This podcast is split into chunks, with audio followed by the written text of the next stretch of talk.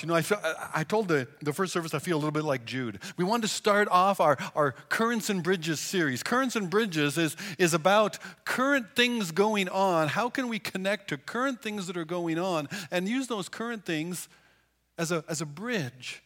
Somebody told me once that the job of a, of a preacher, well, the job of a, of a Christian is to use the things that people are thinking about to get them to think about what they should be thinking about.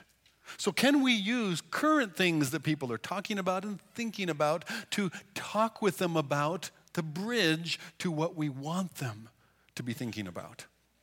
Well, I thought, kind of like Jude. Jude starts his book, I wanted to write to you about our shared common salvation in Christ, and what a wonderful salvation that it is. But he said, then something came up, and I need to I really need to write to you about that. And I, I feel that way this morning. I was, I was moving along in a message in a certain direction, and then I think it was Wednesday. It was Wednesday came, wasn't it? Wednesday came a horrific shooting in Florida where, where a, a young man feeling outcast, feeling left out, feeling rejected and dejected by others, brings a gun back to the school that he'd been expelled from starts shooting, pulls the fire alarms to get more students to come out of relative safety into the hallway where they are defenseless. And he cuts them down. 17 murdered, 15 injured. It's a terrible tragedy. A community reeling. Imagine this. The, the, the news cycle will roll on. Something else will be the story next week. And yet, for these families, their lives have been turned upside down in ways that we can't fully identify with. Across the country, others whose lives have been touched by some kind of similar tragedy have that wound ripped open again.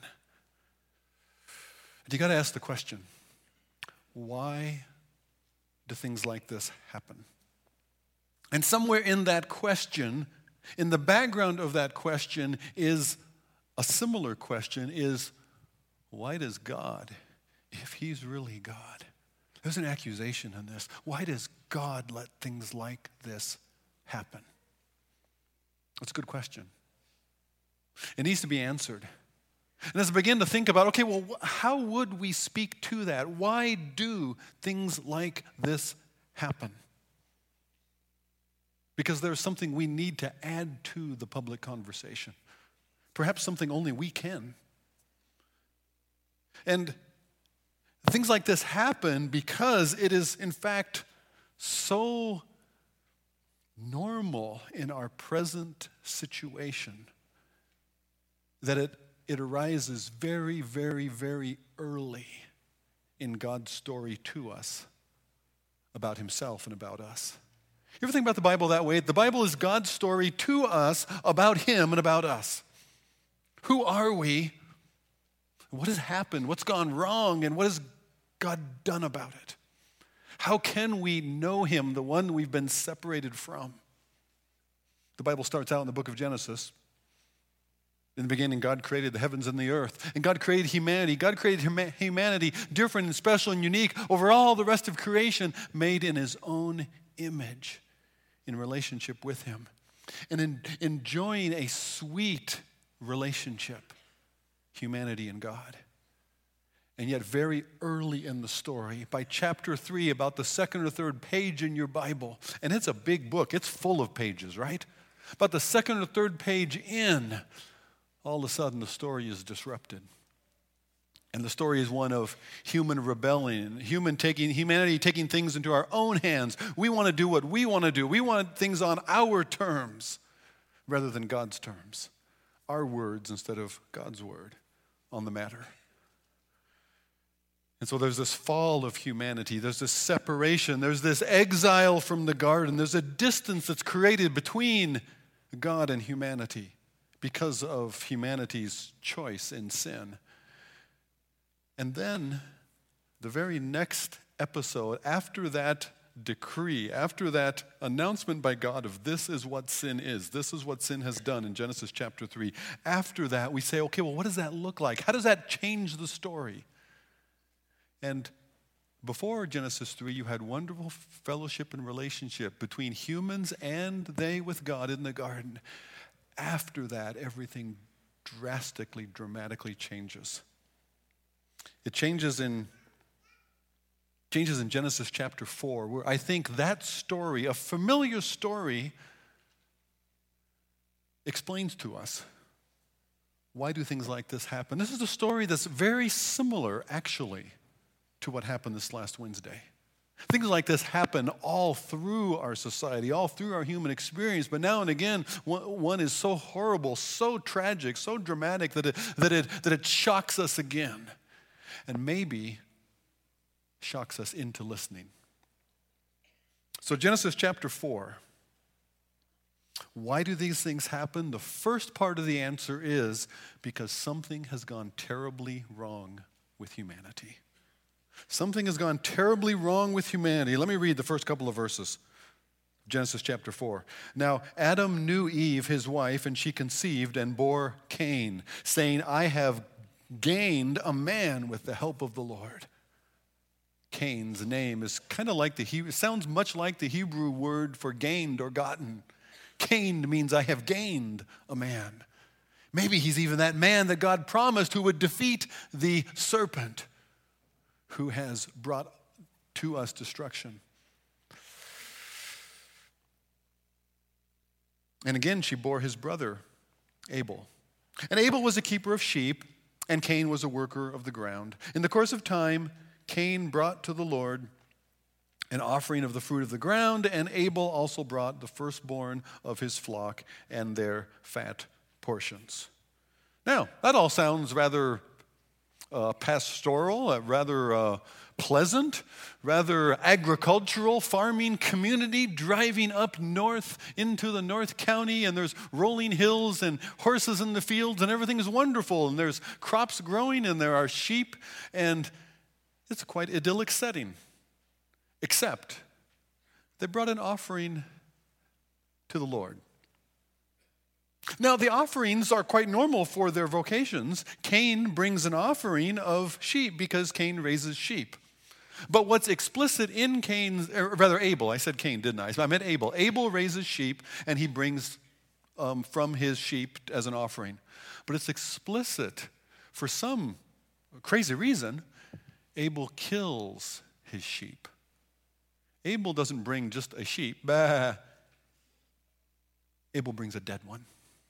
How do I know that? Because Abel brings a fat offering from his flock. You don't get the fat offering out of the sheep without the sheep knowing about it, okay? this is a blood offering, and it probably echoes what happened in Genesis chapter 3. Remember, something changed dramatically in Genesis chapter 3. And humanity first made for themselves coverings so that they could be in God's presence because God came looking for them. God came after them. God said, Adam, where are you? And they made fig leaf coverings for themselves, the biggest leaves they could find of the garden they were supposed to be tending. Well, God made coverings of animal skins for them. And like the fat offering, you don't get the skin off the animal without killing the animal. And so death has entered God's garden. And now that death continues in the offering that's come when Abel and Cain, these two brothers, are going to come before, come into the presence of God. Abel brings an offering of an animal killed on his behalf that he can come into God's presence. Cain, on the other hand, brings some of the stuff that he's raised up, farmed out of the earth. Now, is there anything wrong with that offering from Cain?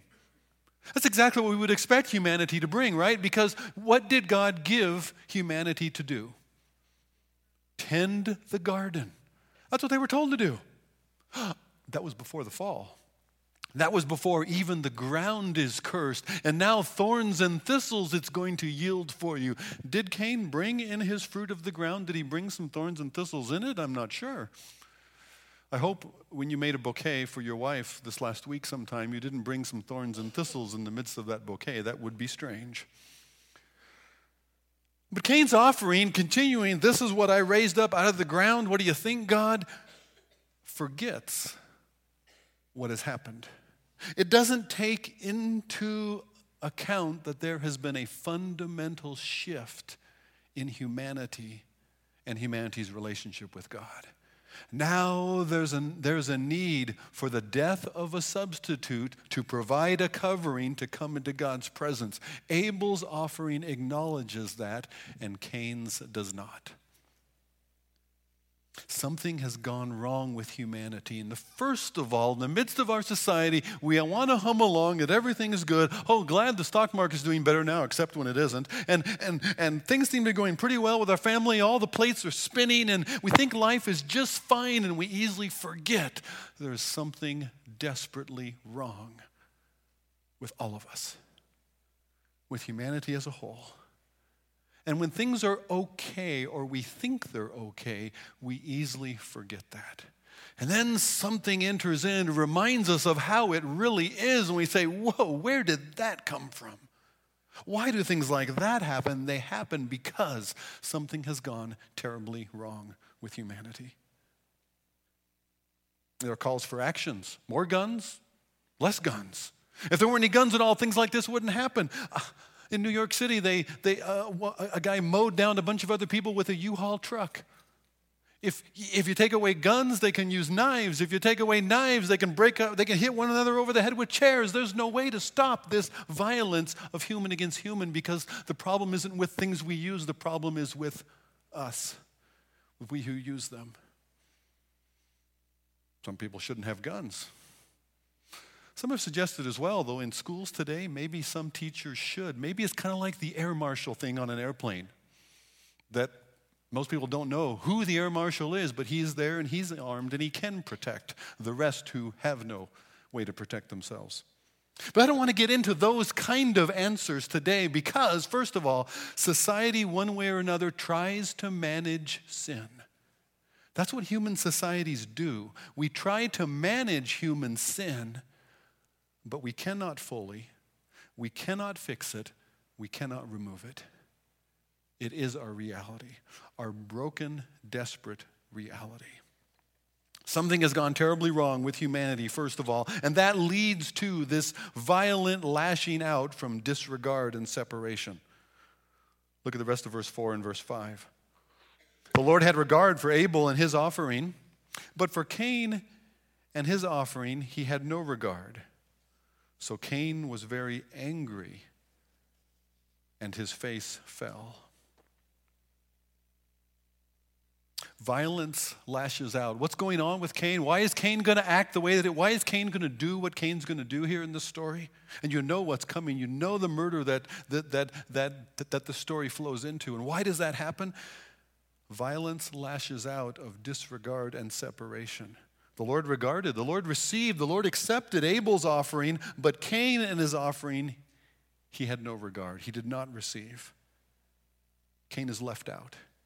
And so, so, therefore, because of that, Cain is very angry. His countenance fell. You could see it on his face. Violence lashes out in disregard, from disregard and separation.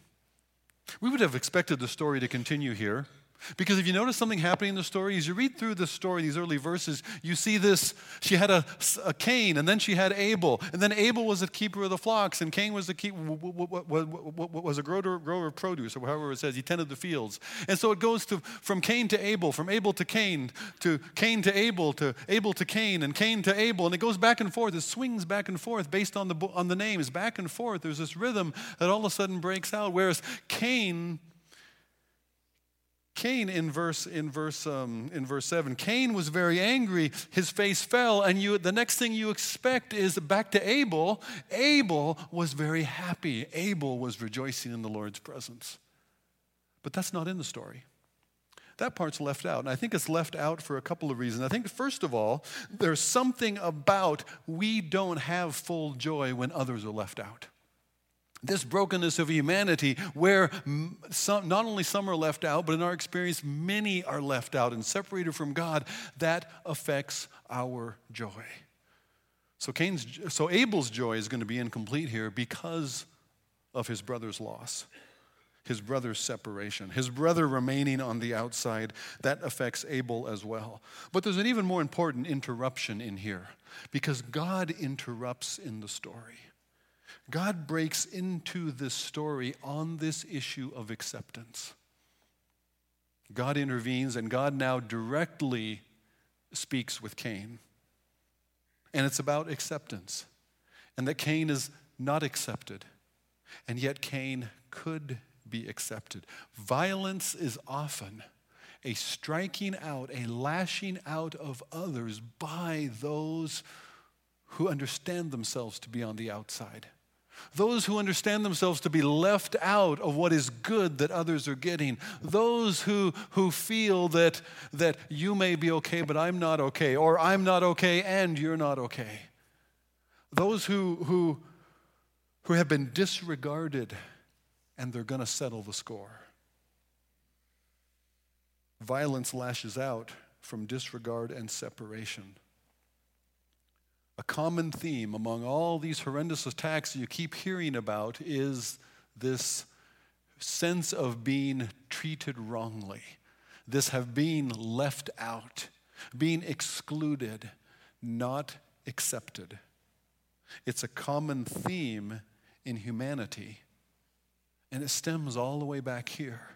In fact, it doesn't start in Genesis chapter 4, it starts in Genesis chapter 3 with humanity separated from God in the garden. And so Cain's left in that dilemma. He's feeling unaccepted. He's feeling disregarded. His approach on his terms to God was not received. And what is he going to do about it? He's got two choices. Verse 6 The Lord says to Cain, Why are you angry? Why is your face fallen?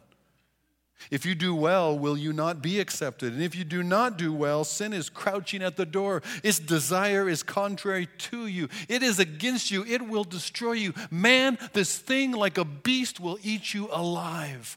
Peter uses the same words. Your adversary, the devil, walks about like a roaring lion, seeking whom he may devour.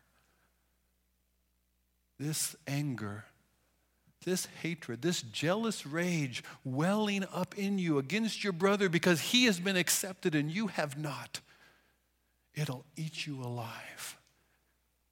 If you do what is well, you too will be received. God is, God is urgently pleading with Cain. That's the way you read the story here. God is urgently pleading. God is not, well, you know, I just like sheep better than, better than crops, you know? I mean, if you'd thought to bring the right thing, you'd have been okay too. Sorry for you. That is not God's approach here. God is urgently pleading with Cain that he would be accepted also. And yet it has to be on terms that recognize that something terrible has happened with humanity, that there has been a fall, that there needs to be a substitute, that an innocent one has to die in order to provide the covering for humanity. That's the big story. That's going to be the center of God's story. We can't just ignore that and pretend I'm okay, you're okay. But God pleads with Cain to come on the basis of another dies in his place. There's much discussion about whether Cain knew what was right or wrongs in terms of offering, but here he's pleaded with God to follow Abel's example, to come the way that Abel came. The, the, it's clear, certainly by this time,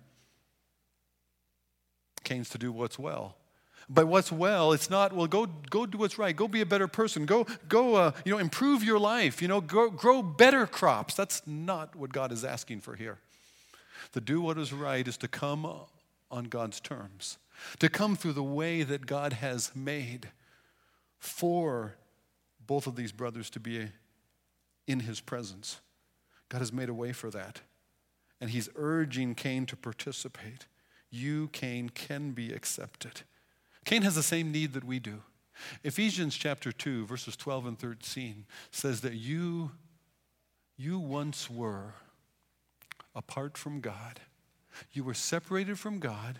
You were outside the commonwealth of Israel. You didn't even share those national blessings that Israel had as a people. You were strangers. You knew nothing. You had no claim to, no participation in God's covenants and promise through Abraham to a people he says, But now, you who once, he, he said, let me finish that statement. He says, You were without hope and without God in the world.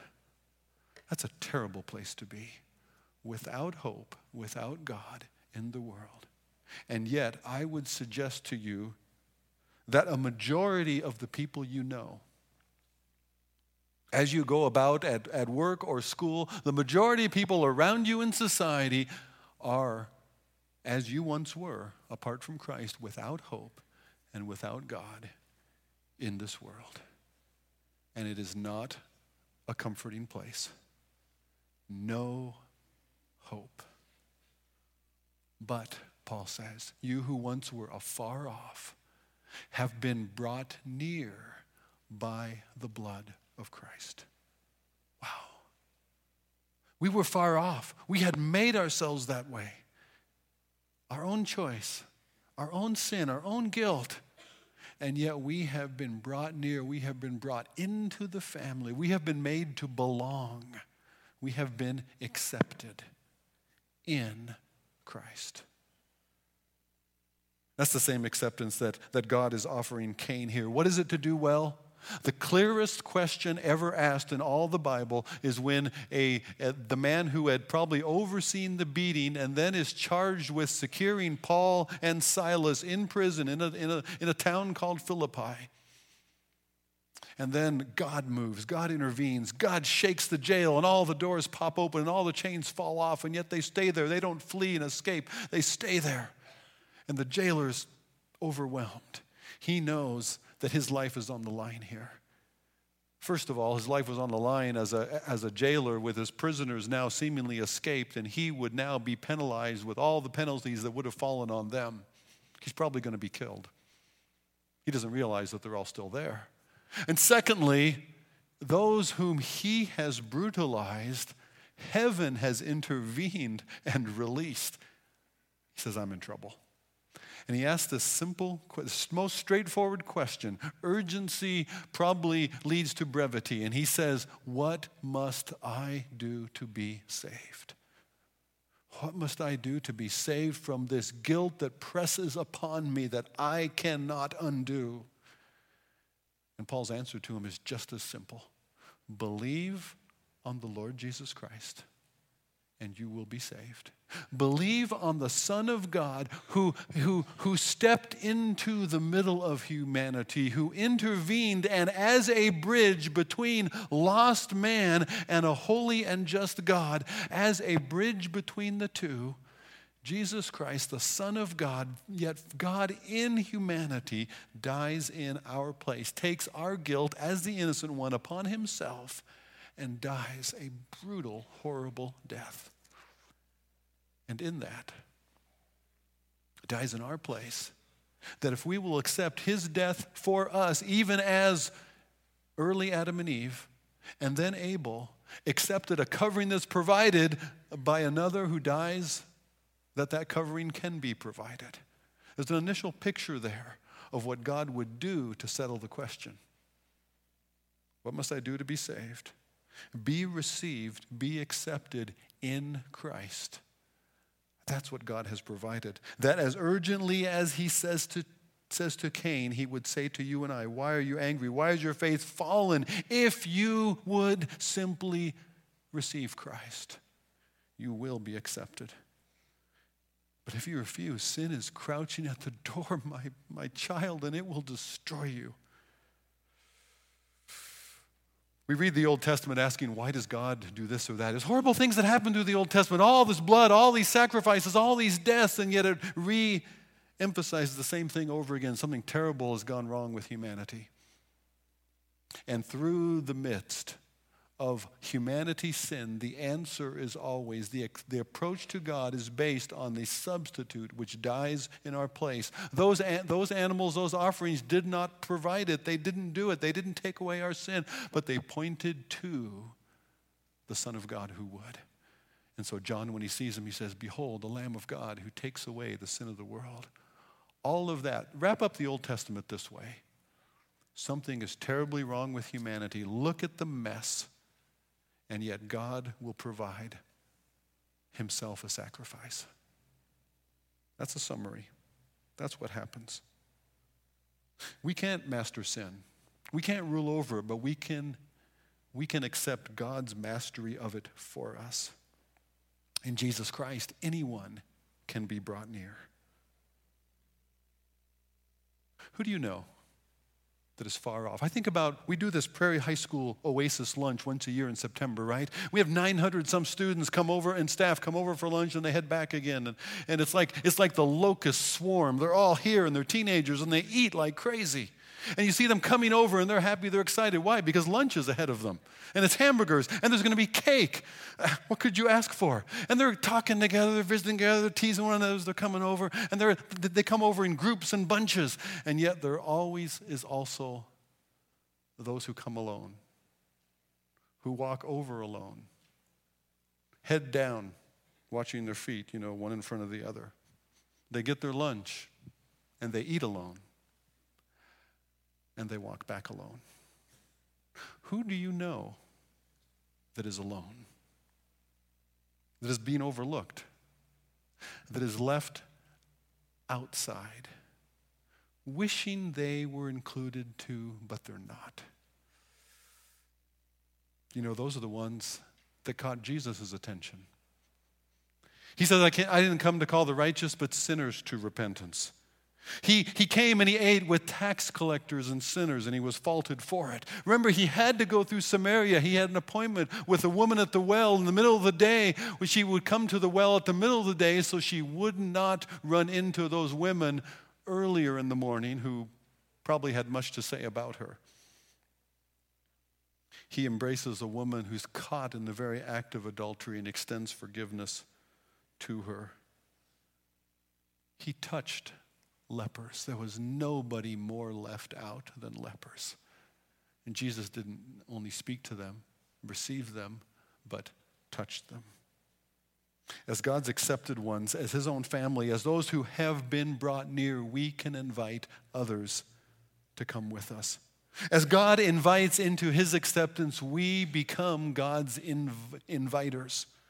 We are the one that extends his invitation, and Christianity has always been this. Christianity has always been for the least worthy, the unadmired. It's always been for the outcast. Christianity has always been, been extended to and attracted the weak and the meek, the dejected and the rejected, the dismissed and the discouraged. That's who the gospel has always been for. That's why Paul says it in 1 Corinthians chapter 1. Look among yourselves. There's not many noble, there's not many great ones, there's not many outstanding. In fact, he himself was, he says, sometimes we have been called the off scouring of all things. We've been called the stuff that you wash off a dirty pan and run down the drain. The world thinks little of us. Don't be surprised at that. But those are the very ones that God seems to delight in. God delights to take those the world walks on or just walks by. God makes these his own special treasure. He writes over them, My child. He takes those who were not and he says, These belong to me. They're mine. She's mine. He's mine. That's what we live in as believers in Jesus having all the acceptance in Christ before our Heavenly Father, being His own special treasure, the joy of His inheritance. We live in that. We need to soak that up so that it leaks out of us to the people around it who des- around us who desperately need it too. We are broken people in the midst of a broken world who desperately need our Savior. God invites us into his acceptance, and through us, God invites others into his acceptance. And so, in this world, sin does continue. The, something has gone horribly wrong with humanity, and sin does continue, and yet God's grace waits. Sin continues to waste humanity, and yet God's grace waits still. Cain spoke to Abel, his brother, in verse 8. And when they were in the field, Cain rose up against his brother and killed him. And then the Lord said to Cain, Where is Abel, your brother? You said, I don't know. Am I responding? Am I my brother's keeper? The implied answer is, Yeah, you're responsible for someone else too. Even as God asked Adam, Adam, where are you? God asked Cain, Where's your brother? The killer, like Cain, the killer this last week, just like Cain, was left out. And in jealous anger, he calls others out of a safe place where he then can cut them down, defenseless. And then he denies it. He denies any accountability before God. Who am I that I should have to answer to God? That's Cain's attitude, and that's humanity's attitude. It's a denial of any accountability, any answerability to God that says there's no official version of what happened here. It's my take on it versus your take on it. And yet the Lord has the final word here. The Lord says, verse 10, What have you done? The voice of your brother's blood is crying out to me from the, from the ground. Sin is not hidden, it does reveal itself. And now you are cursed from the ground, which opened its mouth to receive your brother's blood from your hand. When you work the ground, it will no longer yield you its strength. You will be a fugitive and a wanderer. And Cain says to the Lord, My punishment is greater than I could bear. Behold, you've driven me today away from the ground and, and, and, away from your face. I shall be hidden. I'll be a fugitive and a wanderer. Whoever finds me will kill me. Cain seems to be pleading. He's, he's running scared now, and the Lord says, Not so. If anyone kills Cain, vengeance will be taken on him sevenfold. And the Lord put a mark on Cain, lest anyone should find him and attack him. Then Cain went away from the presence of the Lord, settled in the land of the wanderer, east of Eden. Cain went away from the presence of the Lord. The problem of separation, of being an outsider, not accepted, continues. Hostility has found a home in humanity. Why do things like this happen? In one word, sin. Why do things like this happen? In a few more words, because hostility has found a home in humanity. And it's always hostility first against God, and then from there against one another. Hostility has found a home in humanity, and that's why the gospel is needed. The angel's announcement of peace on earth is because Jesus has come. God in humanity has come that he might die in our place, that we would have peace with God through our Lord Jesus Christ. The UN cannot do that. Our society's best efforts cannot do that. The public defender's office describing this young man who committed this atrocity. The public defender describes him as a broken human being whom we must now save. Yeah, he's a broken human being. And yet, so are every one of us. And yet, they can't save him. They can't. How do you feel about saving this young man? How do you feel about saving someone who gunned down in murder 17 and injured 15 more? How do you feel about that, really? Is that the justice you're looking for? You know, we often want, we want, it's been said, mercy for ourselves and justice and, and, and, and justice concerning others. We want mercy for our own guilt. We want justice for other people's guilt, especially when it's against us. How do I feel about a young man a murderous young man being saved, receiving mercy, understanding. How do you feel about Genesis 4? Abel dies and Cain lives. How do you feel about God setting a mark on, on Cain to preserve Cain's life? It doesn't seem to make any sense. The surprise in the story here is that God doesn't crush Cain like a bug because that's what he ought to do. That's what he deserves. It's hard for us to have any sympathy for a brutal, callous murderer, whether he's Cain then or this man now. And yet, God's grace is still here. Now, some would drag you into the question. You try to say something about God's grace here, and somebody's going to drag you into the question. So, so you're telling me that if this shooter now just believes in Jesus, then he's going to be saved by God, and God is just fine with everything that he did. Can you imagine somebody asking you that question or something like that? If you tried to say that forgiveness is possible even here? That God would be just fine. If he just believes in Jesus, God will be fine with everything he did. How can that be? Can I be very blunt here? What a stupid question. God is not fine with any of it. God is not fine with any of this tragedy and the human condition that, that continues to come upon us. God is not fine with it. That's why God has paid dearly for it. His own Son not only in brutal death in our place, but the Son of God separated himself, separated from God the Father, which had never happened in eternity before, but he bears that separation for us as well to accomplish our salvation out of our ugly guilt. God is not fine with it, but God has done everything about it, even for me, even for him. Something about the Son of God in humanity, singularly making a difference, remind us as well that what one person does makes a difference. We see that in the story. There's a man named Aaron Feis. We know very little about Aaron Feis except that he was, he was a security officer at the, at the school and he was also an assistant football coach. And yet, when the bullets started flying, Aaron jumped in front of the bullets he willingly, knowingly laid down his life to save others. There's something of Jesus in that act. That reminds me of what Jesus did for me.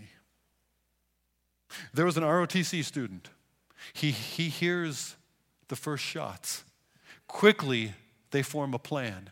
In that classroom, they had some Kevlar sheets. I don't know why they had Kevlar sheets, but they had some Kevlar sheets in that classroom. They got all the students, about 90 of them, pushed to the back of the room, and they set these Kevlar sheets up in front of them that would provide some shielding from the bullets. And then three of them armed themselves. They tipped over a table to provide some shelter in the middle, and they gathered around the door to the classroom. And they armed themselves with two by fours and a fire extinguisher because that's what they had. And the plan was this stand here alongside the door. If that door opens, he's going to clobber him with all he can with his two by four. And then the guy with the fire extinguisher is to blast away and get as much of it on him as much. When the fire extinguisher is empty, throw it at him. Do something.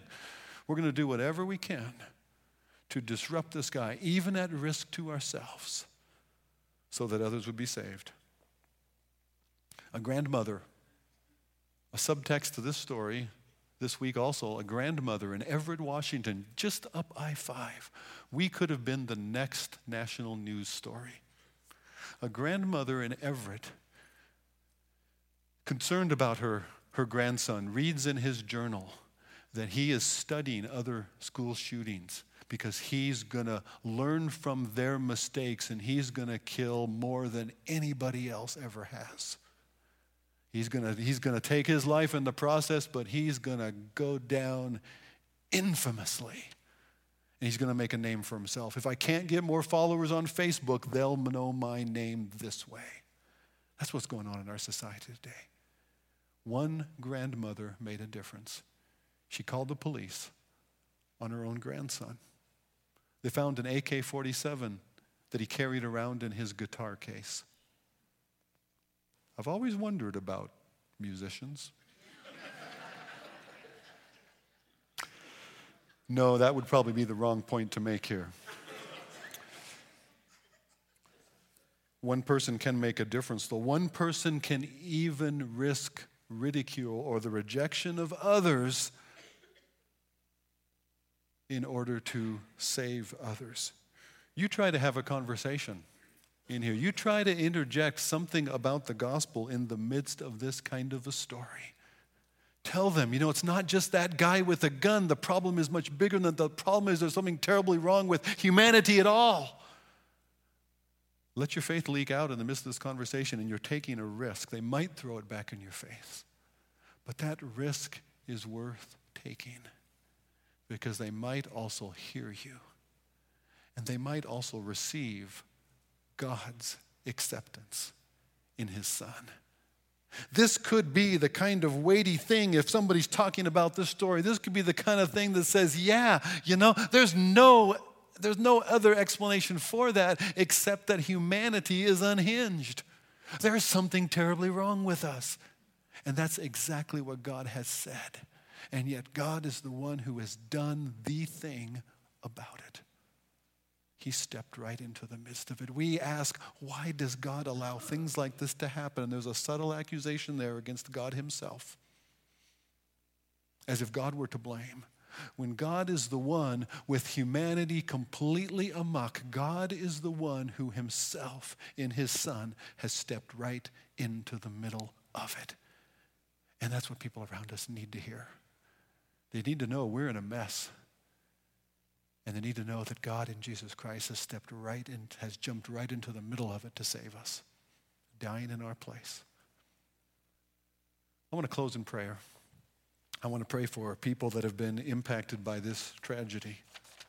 I want to pray for people around us that are trying to figure out what to make of such a tragedy and how God might use us to say something about His acceptance in Christ out of our brokenness. Let's pray.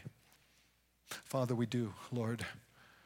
A story like this is not, it's not merely an illustration, Lord. This is reality. These are families that have been, have been shattered.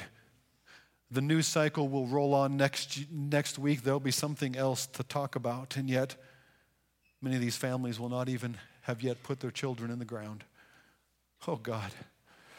Lord, we pray that in the midst of, of such horror, Lord, that their hearts would not be hardened against God Rather, Lord, that they would cry out to you. They would need your mercy and your grace. And Lord, they would, they would know your Spirit's comfort. They would know that through, Lord, the, the gentle and caring touch of people around them.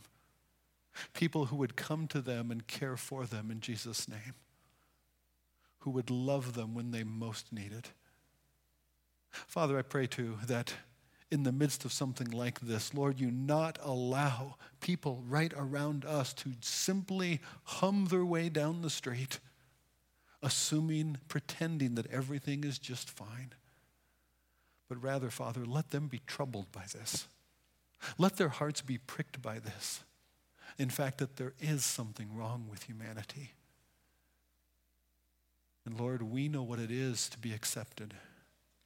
We know the way to your grace and your forgiveness and your healing. Father, would you use us as a church? Would you use us in the way that each one could make a difference? Lord, use that one here to make an eternal difference in the life of somebody else. Lord, open our eyes to notice and see somebody around us who is rejected downcast, who feels that aloneness and needs to be invited home. Use us, Father, in your grace as ministers of it to others.